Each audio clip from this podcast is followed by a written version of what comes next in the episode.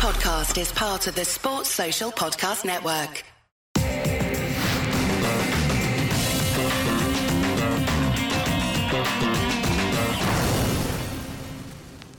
Hey Josh, um, I'm just wondering how the team how the team's going under Mitch Marsh. What sort of influence is he's having on the group?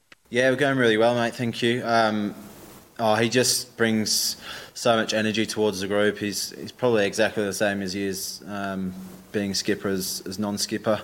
Um, he just tries to make it a, a nice environment, encourages everyone to be themselves, and it's not dissimilar to it's pretty much the same as when Paddy's here. To be honest, it's just a, it's just Mitch taking over um, for this tour. But um, a lot of fun, a lot of energy, and um, just wants everyone to go out and play their game and, and enjoy themselves. Hello, everybody, and welcome to the Cricket Unfiltered podcast. That was Josh Inglis speaking from South Africa ahead of the fourth One Day International. I'm Menners, and I've got a fantastic episode lined up for you. A little bit later on, had a chat with Alyssa Healy after she signed with the Sixers for three more years. But to get things going, I've got a special guest to go through the cricket headlines.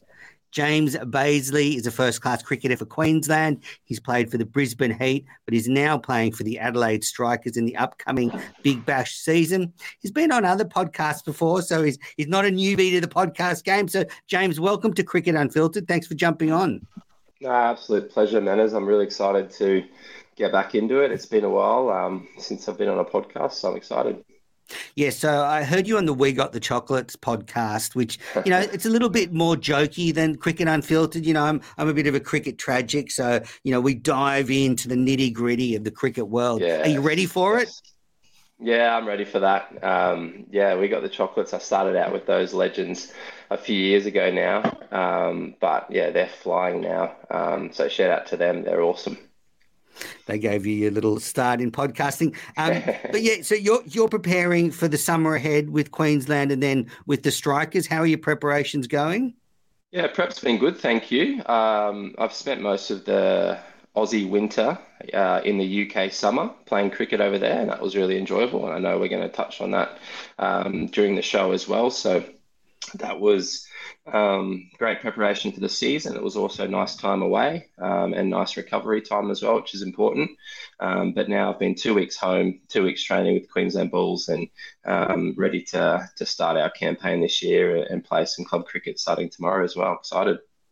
Excellent. Well, I'm looking forward to grilling you on what it was like being, you know, in the enemy camp during the Ashes while yes. hostilities were pretty fiery. Uh, but let's get into the cricket headlines brought to you by Piccolo Podcast. And the first headline today is Australia lost the third one day international to South Africa. So South Africa remain alive in the five match series. It's 2 1 to Australia. South Africa batted first and made six for 338, led by Aiden Markram's 102 not out of 74 deliveries. Tanveer Sangha was handed a one day international debut after Ashton Agar was unavailable, and Adam Zampa was resting because of a big workload coming up. Australian bowlers took a little bit of tap. Josh Hazlewood, nine overs, none for 74. Tanveer Sangha in his first match eight overs, one for 64. James, have you faced Tanveer before? Yes, I have faced Tanveer before. Um, not very much. I faced him in a, a, a big bash game in Canberra from memory. Um, but obviously watched his journey as well, and he looks, uh, um, well, he is uh, an incredible young leg spin bowler. Um, he has all the skills, and a big thing that, the guys have been saying about him is just kind of how mature he is, almost how well he knows the game, how well he knows his fields, his plans, um, and how well then he can go and execute. So it's exciting to see someone like that coming through for us um, and and to join the spin ranks. Um, you know, with Zampa, uh, Agar, Lyon, and even Swepson Kuhnemann, obviously there too. Um, so it's really nice for, for us to have those spinners in the ranks. Absolutely. You mentioned that depth there. And, um, you know, Kuhnemann's another one who did so well in the Tour of India. Mm um, I think we'll see a lot of um, in Australian colours over the next few years. Uh, there was yeah. a fantastic catch by Sean Abbott um, of Marco Jansen. I don't know if you saw it, uh, James, but uh, Sean Abbott diving to his left, one-handed. Um, it was absolutely smashed. It was it was a corker. Did you catch that one? Yeah, it's a beauty, wasn't it? It was almost one of those Christmas Day into the pool kind of jobs, wasn't it? Um. Classic catch, one-handed, straight into the pool with the tennis balls. But he's a freak of a fielder, Sean Abbott. Um, so there's no surprises that he, he does something like that. Um, but it's it just gets you going as a team. And also Marco Jansen was playing a brilliant knock then, so obviously to stop him a little bit, I know they eventually won, but take a catch like that really turns the game for your team. So it was incredible. Yeah, I had a bit of nerves watching it because there was a, a camera angle that made it look like the Mitchell Starc yeah. non-catch at Lords, where it looked like yeah. he might have grounded the ball as he landed. But when you saw it from the other camera angle, you realised it wasn't. Uh, he didn't do that. Um, so it would have been a real shame if that had been ruled out or not mm. ruled not out. Um, so Australia were chasing 339 and they got off to a flyer. They were one for 140 in the 15 overs, but then Australia lost eight for 60 and nine for 82 to be dismissed for 222. David Warner looked really good in 78 of 56 mm. deliveries. Travis Head 38 of 24. Then the middle order of Carey Stoinis and Tim David all failed. Speaking of replays, I don't know if you call it the Tim David dismissal, but he he, he won to mid wicket, and the field of fortune mm. coming in looked like he caught it on the half volley, um, and then it was given out on the um, re on the big screen. I, am not sure whether it was a catch. It was very dubious. It might have bounced off the fingers um, and then into the hands, but James, don't you think there's a real inconsistency with the way TV umpiring is policed around the world? Like, I don't think mm. it's they've really nailed it yet. Yeah, I think that's fair. We we saw a few during the Ashes as well, didn't we? Mm. It's it's one of those ones where you you slow it down and it, it kind of always looks worse. Um, and obviously, it used to just be you know have you caught it or not kind of thing, and it was quite a simple method. I know we have the technology down and we know we can use it, which is good. But yeah, sometimes it's you look at those catches and it just continues to always seem a little bit grey. So um, I don't really know the answer with that with that Menners. It's such a it's such a quick um, moment in time where as a fielder you're you're sure, you're not sure, you don't know, um, and then you take it upstairs and, and they don't know either. so um, it can be it can be it can be a difficult one there. I thought I thought it was probably out looking at that David one. I, I thought it was a fair decision. Um, I thought he might have snuck his fingers underneath it. Um, and he originally thought he did too, and then kind of said, well, look, you know, go and check it, or I'm not totally sure. Um, but yeah, as you said, it's when, when we go upstairs to the TV umpires you know, how's our process from then on in with it? Um, how can we make it super clear? Yes, and, and and you're right. The fielders don't often know. I mean, it's hard when you're mm. diving forward. You, you don't know if you've scooped it on the half volley or your fingers are underneath it sometimes. So. Yeah, exactly. Yeah. But but I think um, well I don't know. It was a surprising result for me because in this one it looked like he just grabbed it on the half volley. Um, yeah, all sure. right, so Australia's um, then uh, Sham, uh, Shamsi and Maharaj, the South African spinners, took two wickets each, and Coetzee took four wickets, and they did the the damage for South Africa. So it was, it was a disappointing collapse from Australia because it, you know one for one forty, even though you're chasing three thirty nine, kind of back yourself yeah. from there, wouldn't you, James? Yeah, it's a wonderful start, and Warner and Travis Head have been incredible, haven't they? Like it looks like they've mm. we've really found a, an opening partnership there off the back of Aaron Finch retiring. Um, so that's exciting for us in this format and for the World Cup in particular. Um, have you bowled think, to head much in state cricket? Yeah, yeah, yeah. We don't need to talk about that too much more. Um, that'd be great. Why? You, did, did, he score a big one against you? Is he? Yeah, he's just such a powerful striker of the ball. Um, and yeah, you just I feel like when you bowl it at Travis Head, your your margin for error is smaller. Um, he's looking to, to attack and take you down. Like he he will because of that. He does give chances, um, and he does nick balls. And if you're patient enough and hold your nerve enough, you, you do get chances with him at times. But when he takes you away, sometimes it puts pressure on you as a bowler, and you might not execute as well because of the the pressure he's put you under, and then he can really go big and nail it. So, um, yeah, he's having a blinder at the minute, and um, yeah, I only see him keep getting better and better too. Yeah, he's he's awesome to watch at the moment, and he just mm. plays the same in all formats now. There's no real difference yeah. between his Test, ODI, and T20 batting. He just, um, you know, he loves width. Anything mm. short, he's he's pouncing on. It's it's devastating.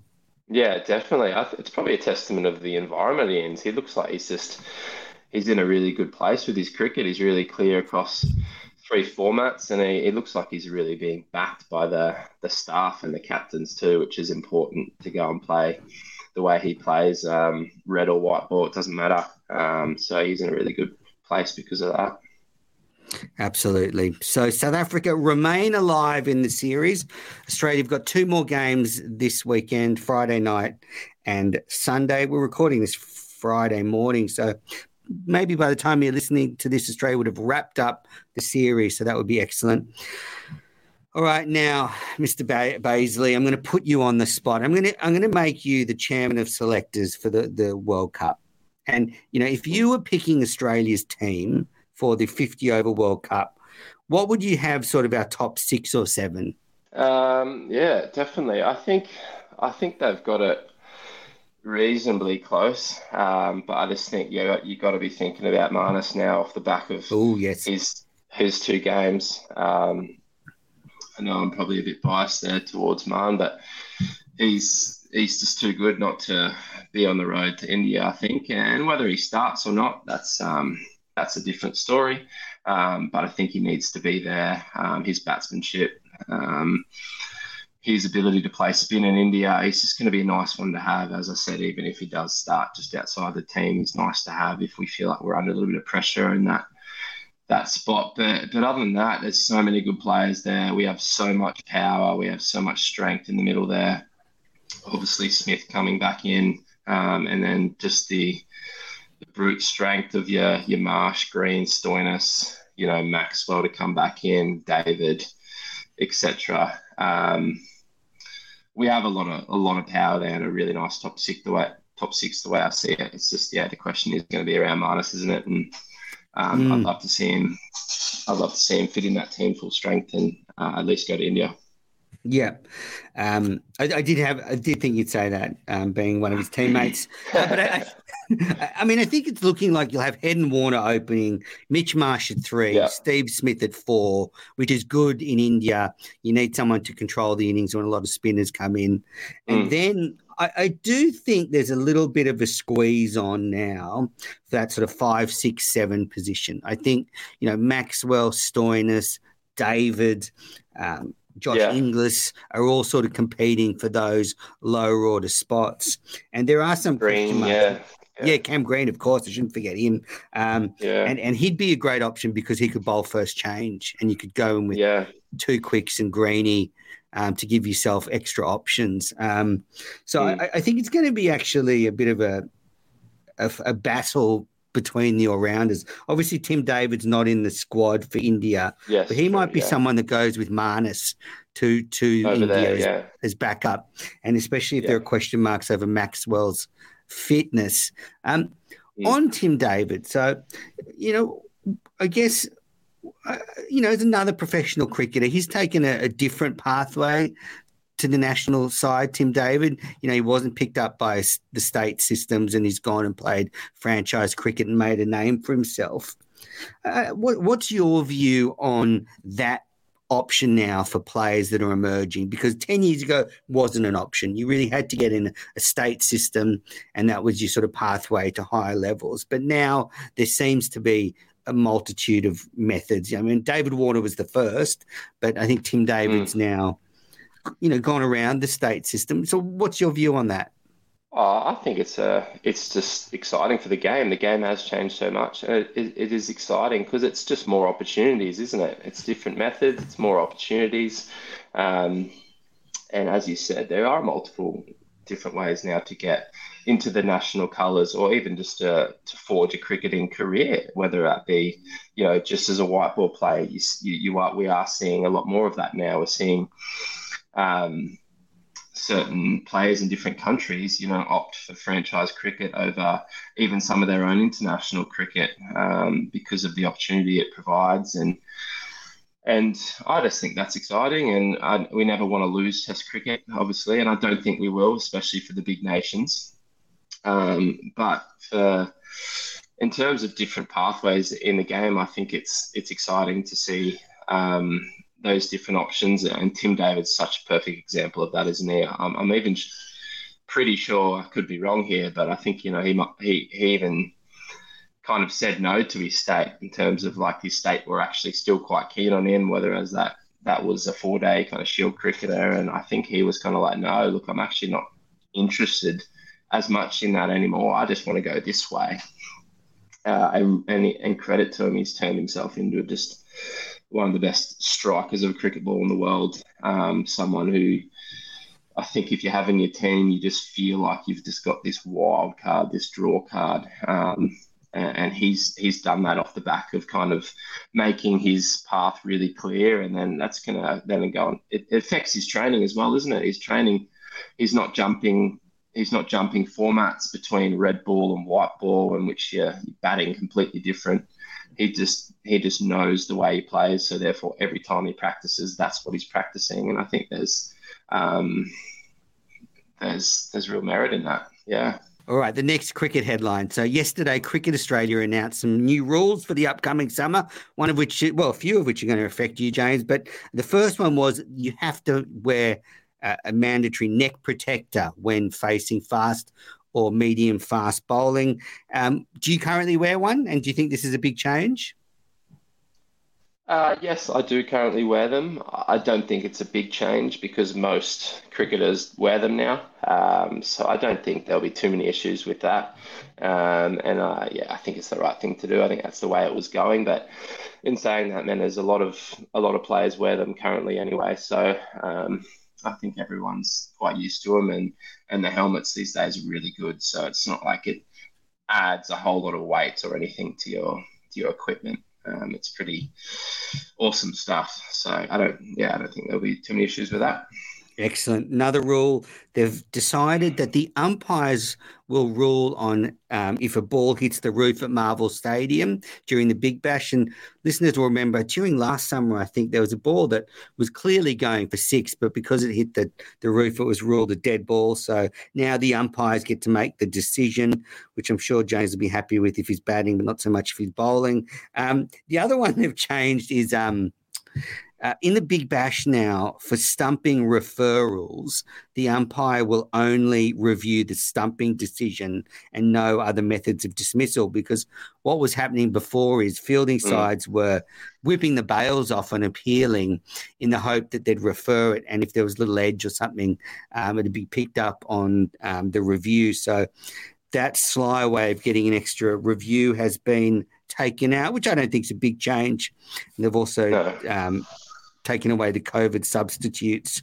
Um, I do think having DRS in Big Bash has been a huge improvement.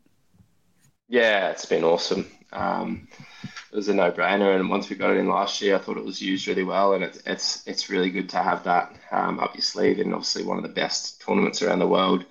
Um, it was important that we got it into it, and yeah, it's going to be it's going to be good again this year. Yeah, absolutely. Um, so there's the changes for the upcoming summer. Another um, bit of news is that uh, Justin Langer is going to coach Lucknow Super Giants in the IPL. Ricky Ponting said to News Corp this week that he was surprised to see Justin Langer back coaching so soon after his messy exit from the Australian men's team. Um, but yeah, I think it's great to see Langer back coaching. Have you ever crossed paths with JL James? No, not really, man. It's, no, not really. Yeah, I've, I obviously think it's yeah, it's going to be good for him to get back into his coaching, and um, I think it's probably it's been a couple of years, hasn't it? Like I think it's been yeah. long enough to to be really fresh and get ready to go back into it. So yeah, I think he'll be great. He's had a lot of success in in his career as a coach. So um, yeah, I don't see why he, he won't continue that success in the IPL. Who's your coach at Queensland? Is it Martin Love? No, Martin Love's physio. We have Wade Seccombe, who's our oh, Queensland coach. And Andy um, Bickle still yeah, bowling coach? Andy Bickle, bowling coach. Yeah, exactly right. We've got Wade Townsend as our batting coach, who's come up from Tasmania. He did a little stint down there, which was great. He's been awesome. So now we've got a great coaching staff there at the Bulls. Yeah, nice. Darren um, Lehmann, we got Buffer. Buffer's oh, excellent. Yeah. Um, he, he's in charge of the social social stuff, I imagine, keeping you guys. yeah, he's he does keep us very social and relaxed, Buff, that's for sure. Um, and then helps our batting as well, of course. Nice. All right, we're going to take a quick break and then we'll be back to talk about James's move to the Strikers and his winter in the UK. You're listening to the Cricket Unfiltered podcast. Welcome back. I'm Menners. I'm with James Bazley, Queensland cricketer, and making his debut on um, Cricket Unfiltered. Probably not as nervous as when you made your first class debut for Queensland. When was that? That was March 2021. Uh, first class debut down at Wollongong against quite a strong New South Wales team. That um, Starc and Lyon playing. That was fun. Um, mm. Yeah, was commentating that game. Yeah. Marnus scored uh, 100, up, didn't he? Yeah, Marn got 100, ended up yeah. being rained off in a draw. Yeah. Um, but that was amazing. Fond memories of that week. That was really cool. Yeah. And uh, how nervous were you? Yeah, I was nervous, absolutely. Yeah, but like, I still get those nerves. Um, when you play any game, you're excited and you're a little bit nervous, and something would be wrong. I, I, I always think something would be wrong if I'm not a little bit nervous. So, um, yeah, the blood was pumping, that's for sure. But yeah, it's almost there's almost a part of your first game though. You feel like um, you just want to take it in and enjoy it. And there's almost nothing to lose, nothing has gone before you, and you just want to make sure you try and get off the mark or bowl that first good over, and then you you relax into it pretty well. Yeah, and was it like a dream come true for you to play first class cricket? I mean, you, know, it's it's such a huge moment when you get the the maroon cap. Oh, huge moment. Andy Bickle presented my cap, uh, and that was incredible. And yes, definitely a dream come true, something I've worked towards for years, and something that has, well, had uh, seemed really close, but then had also seemed really far away um, on my cricketing journey, um, coming in the system early and then going out of the system and really working my way back for years through grade cricket. So that um, made it really special to me, um, really satisfying that week, and yeah, definitely a dream come true. It's it's not every day that you play for Queensland in a first class game, that's for sure. No, so so take me through this. So you you, you got into the state system young, but then you um, taken out of the contract system, is that right? And went back to yeah. grade cricket and had to, you know, earn a contract again. Um, you know, what, yeah. what, what was that period like where you were out of the system? And yeah, what what do you think it was that sort of propelled you back into it?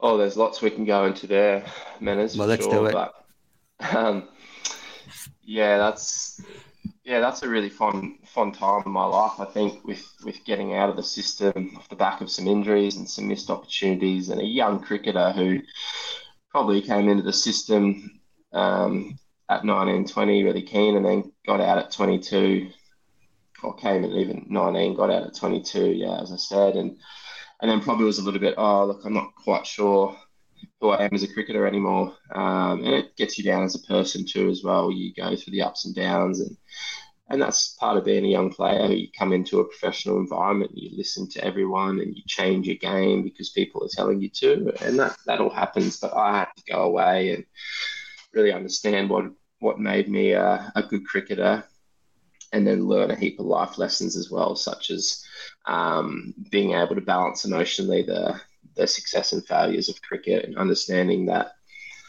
um, cricket doesn't define who I am as a person. Uh, that's definitely true. Cricket's just what I do, it's not who I am. Um, and once I learned those lessons, I obviously went and became a better bowler and batter too, technically, uh, tactically as well. Um, but it was a really good three years. I kind of call it three years in the wilderness where I look back and go, yeah, I'm so glad that happened. I'll be so much better off not just in my career now, um, but uh, in life ahead. Um, it taught me so much time, t- taught me so much about my character and persistence and determination and all those things that uh, I look back and go, yeah, that was the best thing that could have happened.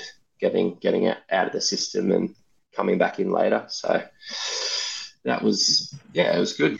Yeah, so you yeah, and I, I think this is a, you know can happen to quite a lot of young talented athletes like yourself that you know fly through the underage.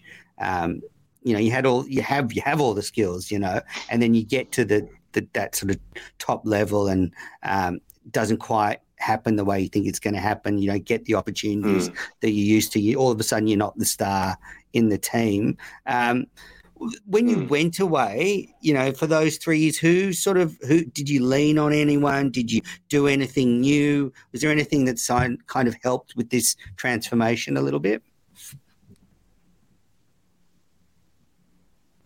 Yeah, lots of people that that helped with that, and lots of things that I did new uh, and and learnt. Um, so I was having some issues with my body, so I went and saw. Uh, obviously, I was out of the the Queensland system, so I had to go and source, you know, a trainer and a, um, a physio and someone who could help me in terms of my body, which I did, and I still see him today. He's been brilliant for me. Um, I went and saw a, a batting coach who was helpful. I spoke to like a mental training coach as well.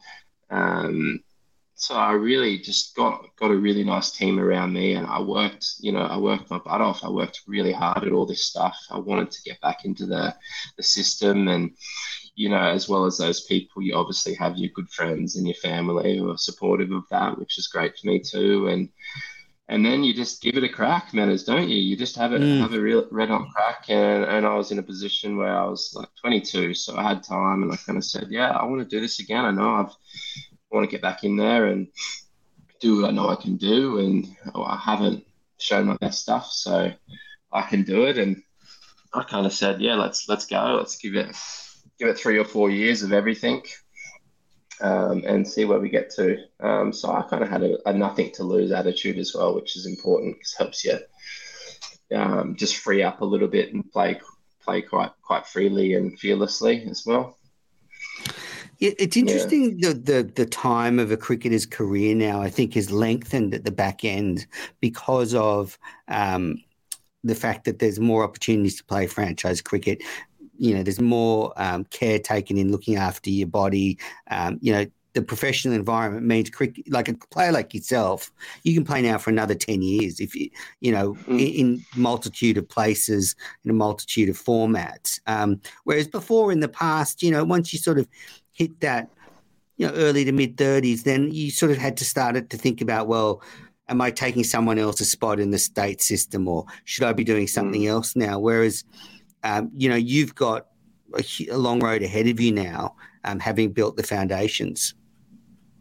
Yeah, exactly right. Yeah, you, you want to play for as long as you can, and and as we spoke about before, there's so many different opportunities now around the world, isn't it, that can help guys pro- prolong their career. Um, maybe in the shorter format, that's a little bit easier on your body physically. Um, so, yeah, for me, uh, that's all exciting, but at the same time, it's still about just taking it one game at a time, isn't it? One year mm. at a mm. time, where, um, you know, it's it's professional cricket's not the most stable in, um, environment in terms of you know going to uni and being a teacher. No, you can teach for the rest of your life. Like you know we you know we're on contracts that are a certain period of time and we have to perform up to a certain standard to obviously keep going with that so that's all part of the the pressure side of it as well um, which is which is always there so i think the the less you look at um, the future and down the line, and the more you focus on the present and,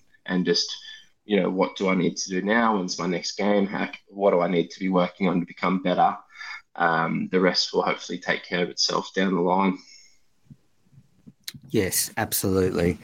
Speaking of, um, well, not so far down the line, you've you've made the move to the Adelaide Strikers under the great coaching of Dizzy Gillespie, friend of the podcast, has been on a few times. Um, you know, what what was the what was the what was the you know motivation to move to the strikers? Did did Dizzy give you a call and say we want you? How did it play out?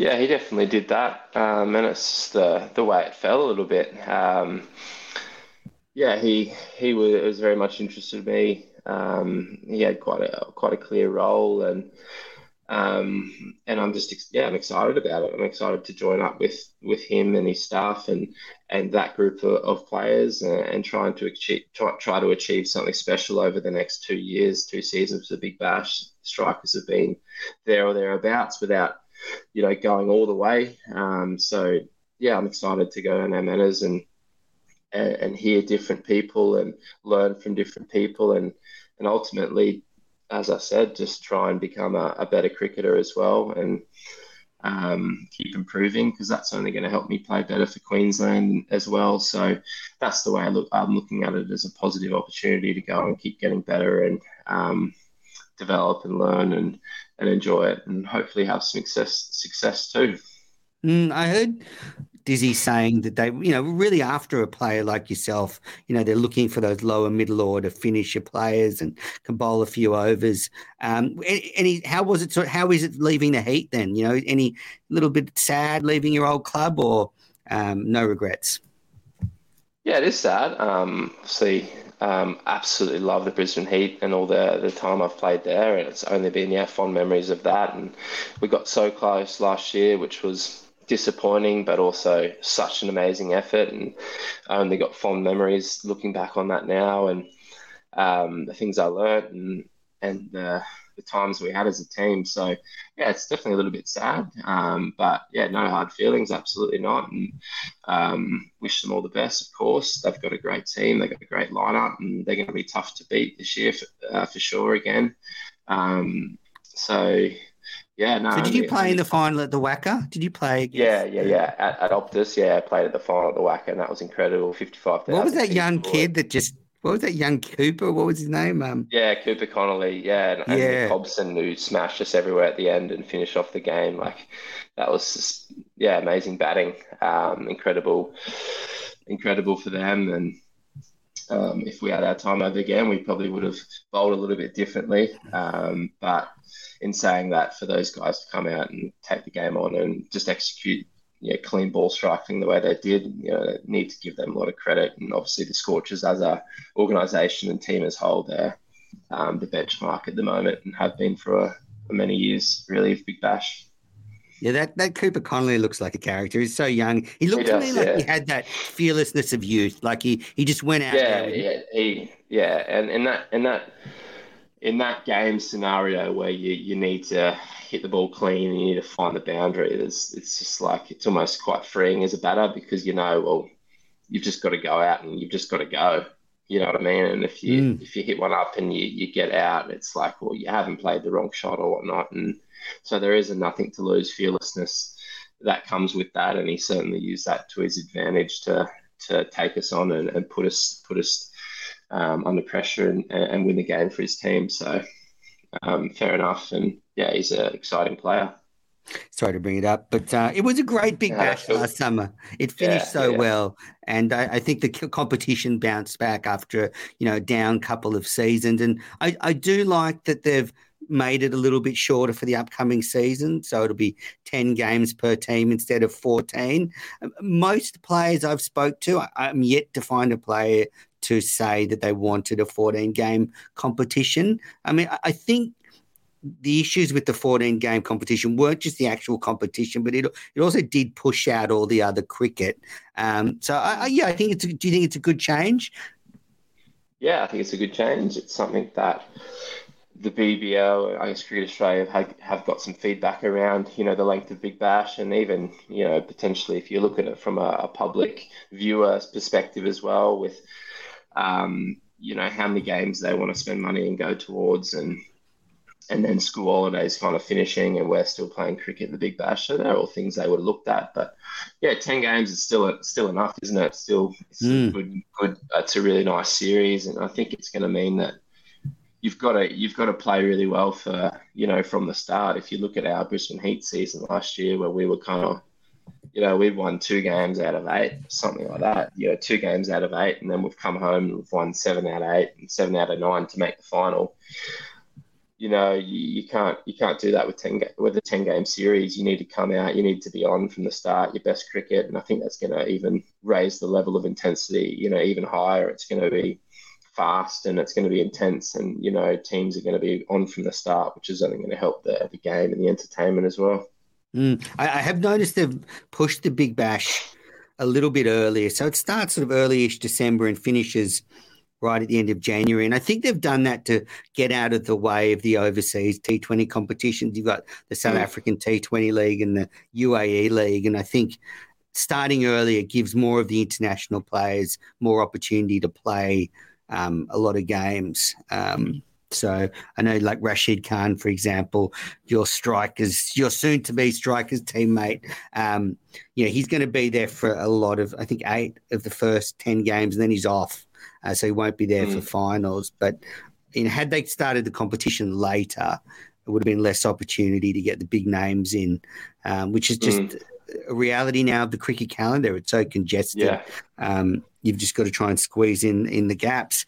Um, so we touched on before, but I, so you were playing over in England in the off season. I saw you. What county was it? It was um, I, I, I started playing just club cricket um, mm. in the county in the county of Kent. My my club was called Sandwich Town Cricket Club, and um, that was an amazing time. Um, one of my good friends um, plays for that club, and I, I had he's he he'd been to Australia a few times, so we we we owed it to him to get over to to England and play you know mm. play a season with with him, and, and we did that. Jess came with me. We we did some travel around Europe and and played some good cricket. And I ended up then linking up with Kent to play in their one day one day competition through August um, with some county cricket at the end. Then so that was really good too. Once again, another great club, great people, and really enjoyed the cricket too. A little bit different over there, and um, so it was wonderful, absolutely wonderful.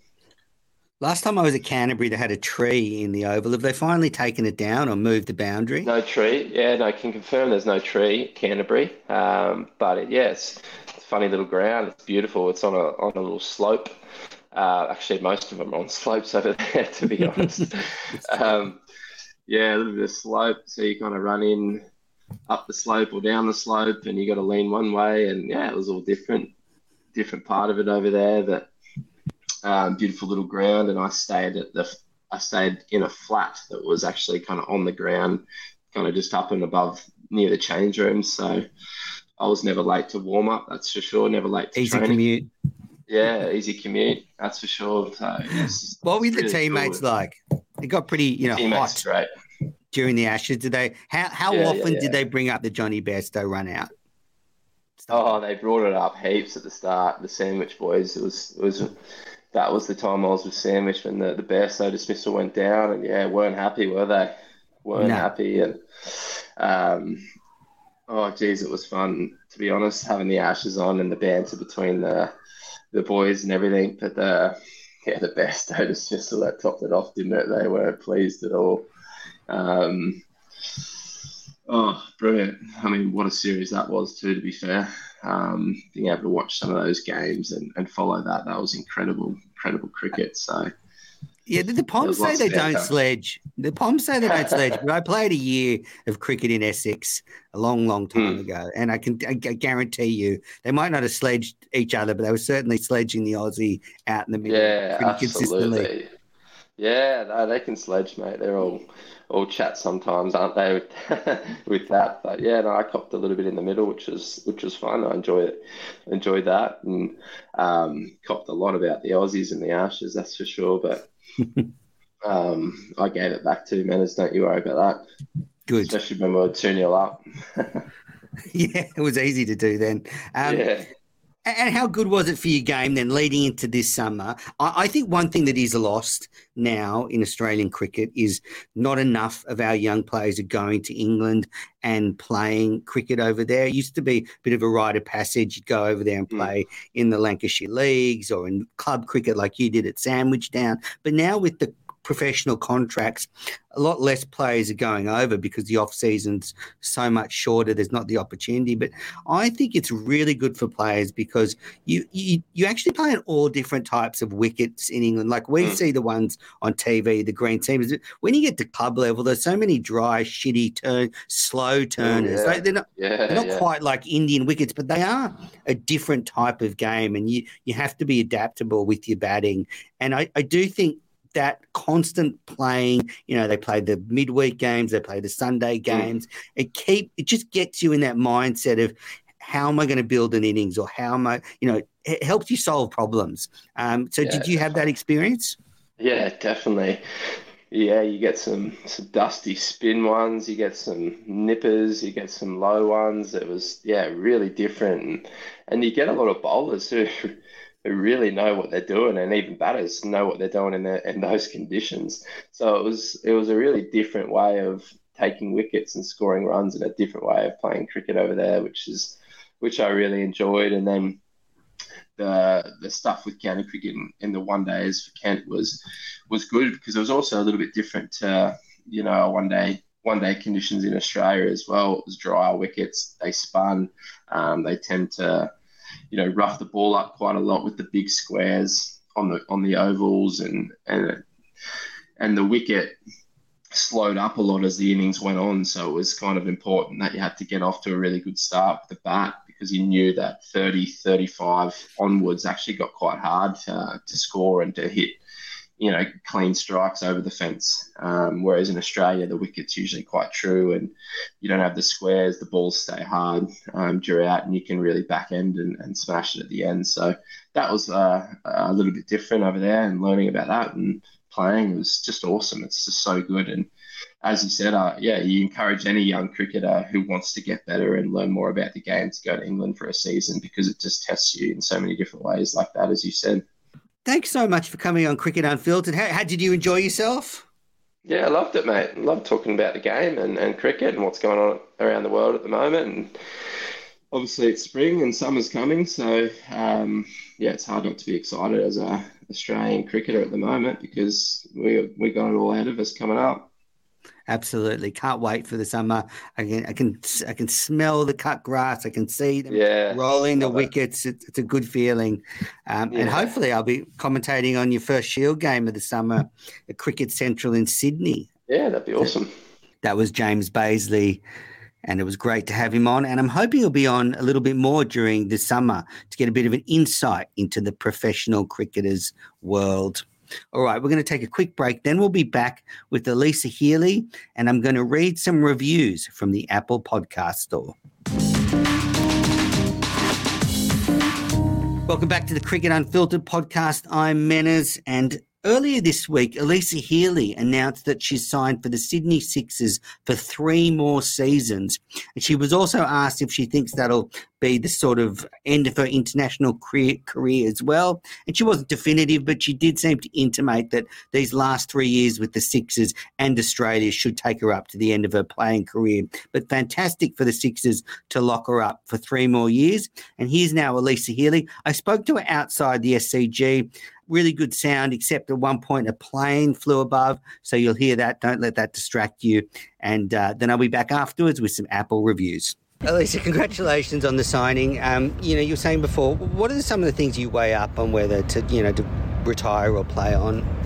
Um, whether I'm still contributing, I think is a is a really big one. And I mean, I look at the depth that we've got in Australian cricket at the moment, and I never want to overstay my welcome. I think um, you know if there's an opportunity for, for a Phoebe Litchfield or another player that comes out of the blue that, that can fill my shoes, then then so be it. Um, but I guess in a sense that motivates you to, to go out there and evolve and get better and, and maintain your spot. So that comes into play a little bit, but at the same time, you know, I'm 33 and I've had a really long and, and enjoyable career. Um, but there's still some things I want to tick off. And do you enjoy um, maybe mentoring some younger players? Yeah, that's a, it's a really exciting part of being a senior player within a group is to see that next generation grow, not just as cricketers but as people. Um, on the international stage, and I think that's what we're seeing at the moment. Um, you know, the likes of Ash Gardner, Tahlia McGrath, and you got the new Phoebe Litchfield, Annabelle Sutherland's coming through that um, you can see them grow before before your very eyes, and it's it's exciting as a as a player that's been around for, for a long period of time to see what they can do, and they're ten times better than what I, I always thought I was. So um, it's really exciting, and yeah, it's a, it's a big part of our role and one that I enjoy. And at the Sixers, you know, it's, it's well reputed that it has one of the best cultures in the Big Bash, men's and women's. You know, why do you think that is? And can you just sort of take us inside the feeling? I don't know what it is, and I, am not sure, you know, how to put my finger on it. It might have something to do that the players stay at Coogee and it's a nice place to live, but um, Yeah, look, uh, I'm not sure. I think there's there's a really great culture of success and, and, and enjoyment as well within our, our franchise, both male and female. And I think that's something that just keeps carrying through. And I think we've had a really similar core group with both the men's and the women's side for a long period of time. And I think they're they're really big at driving those things, and um, we like to see it as a bit of a family. And, and players that want to come out and play for the Sixers want to stay and, and continue playing. So that's a really great thing to have as a, as a franchise, and um, it won't last forever. But at the moment, it's a really nice feel. And making the final last year, very successful bounce back season. Um, you know, how do you think the team can sort of go to the next level this this upcoming summer?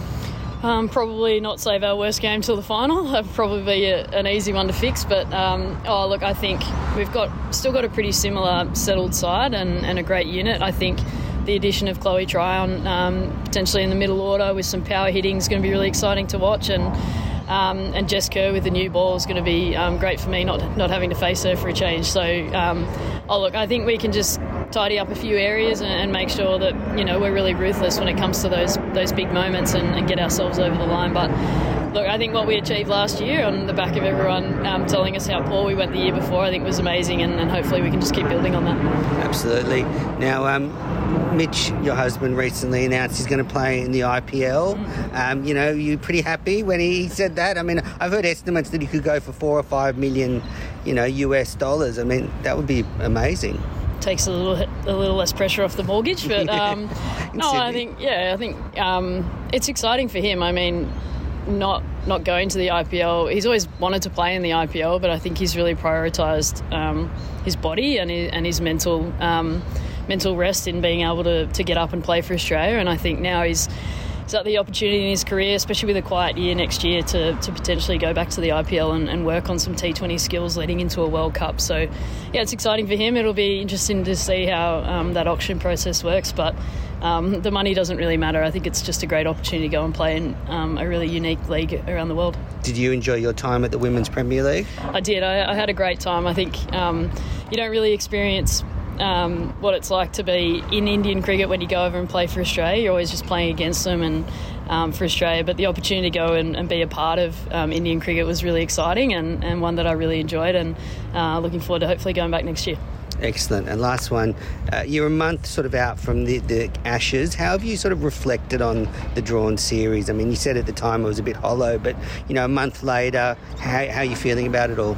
Yeah, I think um, our groups reflected really well on it. I mean, there's a little bit of disappointment, but at the same time, I think a real sense of pride about um, you know what we achieved. We brought the trophy home, and, and that's um, that was first and foremost what we wanted to achieve. But I think the most exciting thing is people see a lot of growth within our group and, and the opportunity to to expand our game and evolve our game to get even better and, and to push the boat out again. Um, you know, we've just seen Sri Lanka beat New Zealand and England in series recently.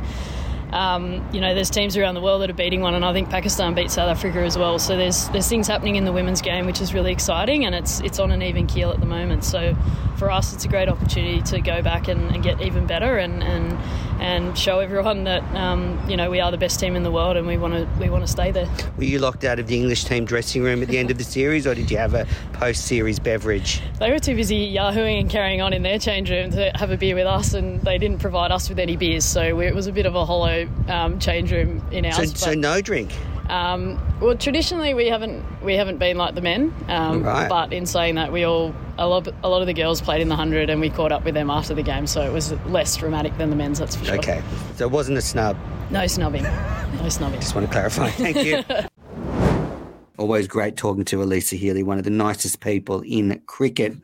So, to wrap things up, I want to read out some of our reviews from the Apple Podcast Store. Now, I didn't get a chance to read a lot of the ones that were uh, posted during the Ashes, so I thought I'd, I'd read some of them out now. The first one is from Gandhi Dav, and this is from the 5th of July, 2023 your latest rant. Menners, your rants at times are painful. However, your last rant when you went full blast at the English was comedic gold.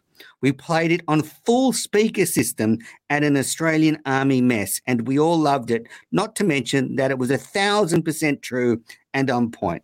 Well, thanks, Gandhi Av, for that review. Gandhi Dav, great to hear from you. Right, the next review was from BC in Melbourne, 25th of July 2023. Unleash another rant, please, Menners. Unload on Piers Morgan and the rest of these spuds. They are delusional if they think they are the better side.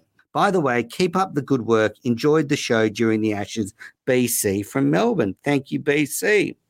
All right, now we've got not such a favorable review. This is from T Wolf, 11th of July 2023. One star, narcissist host, which I think it is a little bit rude to talk about Paul like that. Fan for many years, however, quality has greatly diminished in recent times as host has found a niche of other rage filled cricket fans who enable him to act out his delusions to a larger audience.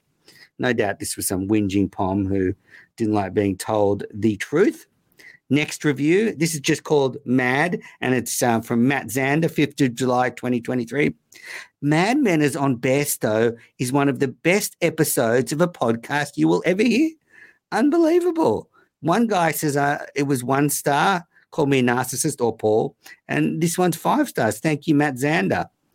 Imagine being so upset about it you couldn't podcast after listening to that wanted to leave because of it. Very strange. Five star review, 5th of July. This is from Mick. Loved it. Everything I wanted to say about the Poms to the T. Thanks, man, as you spoke for me. Thank you, Mick. One more.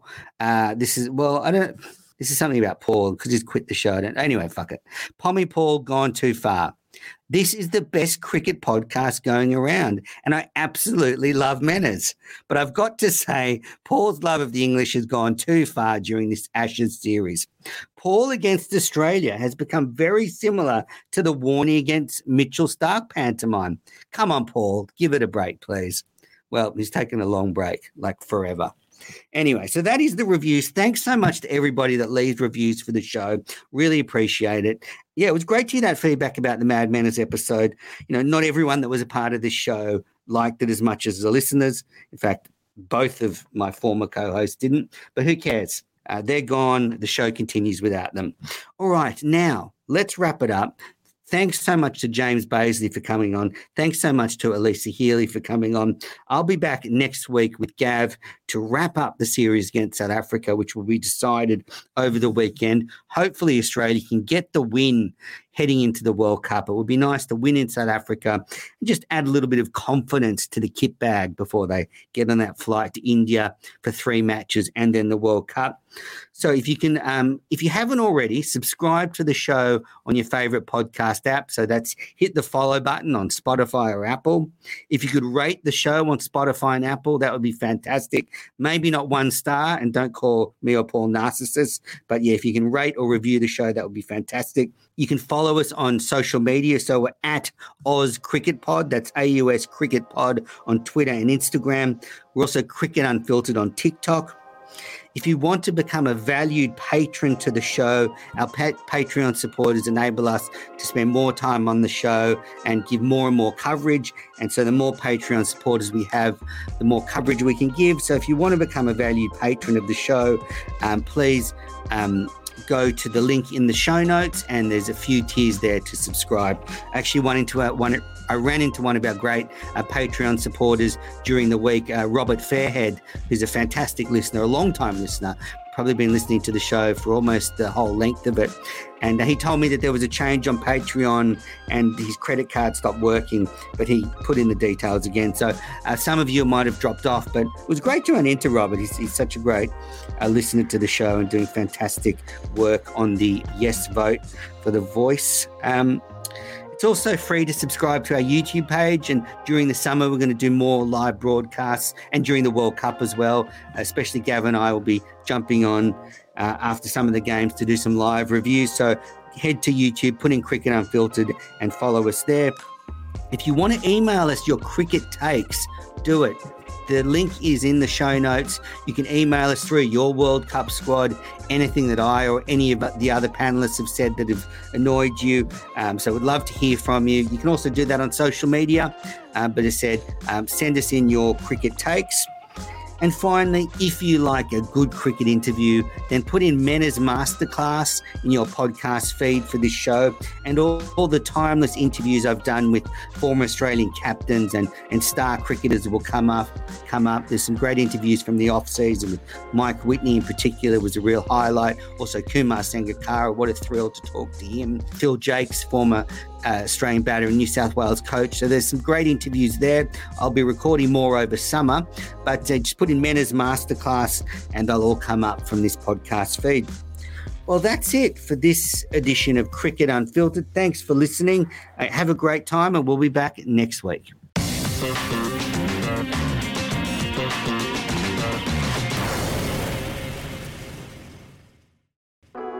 This is a Piccolo podcast production.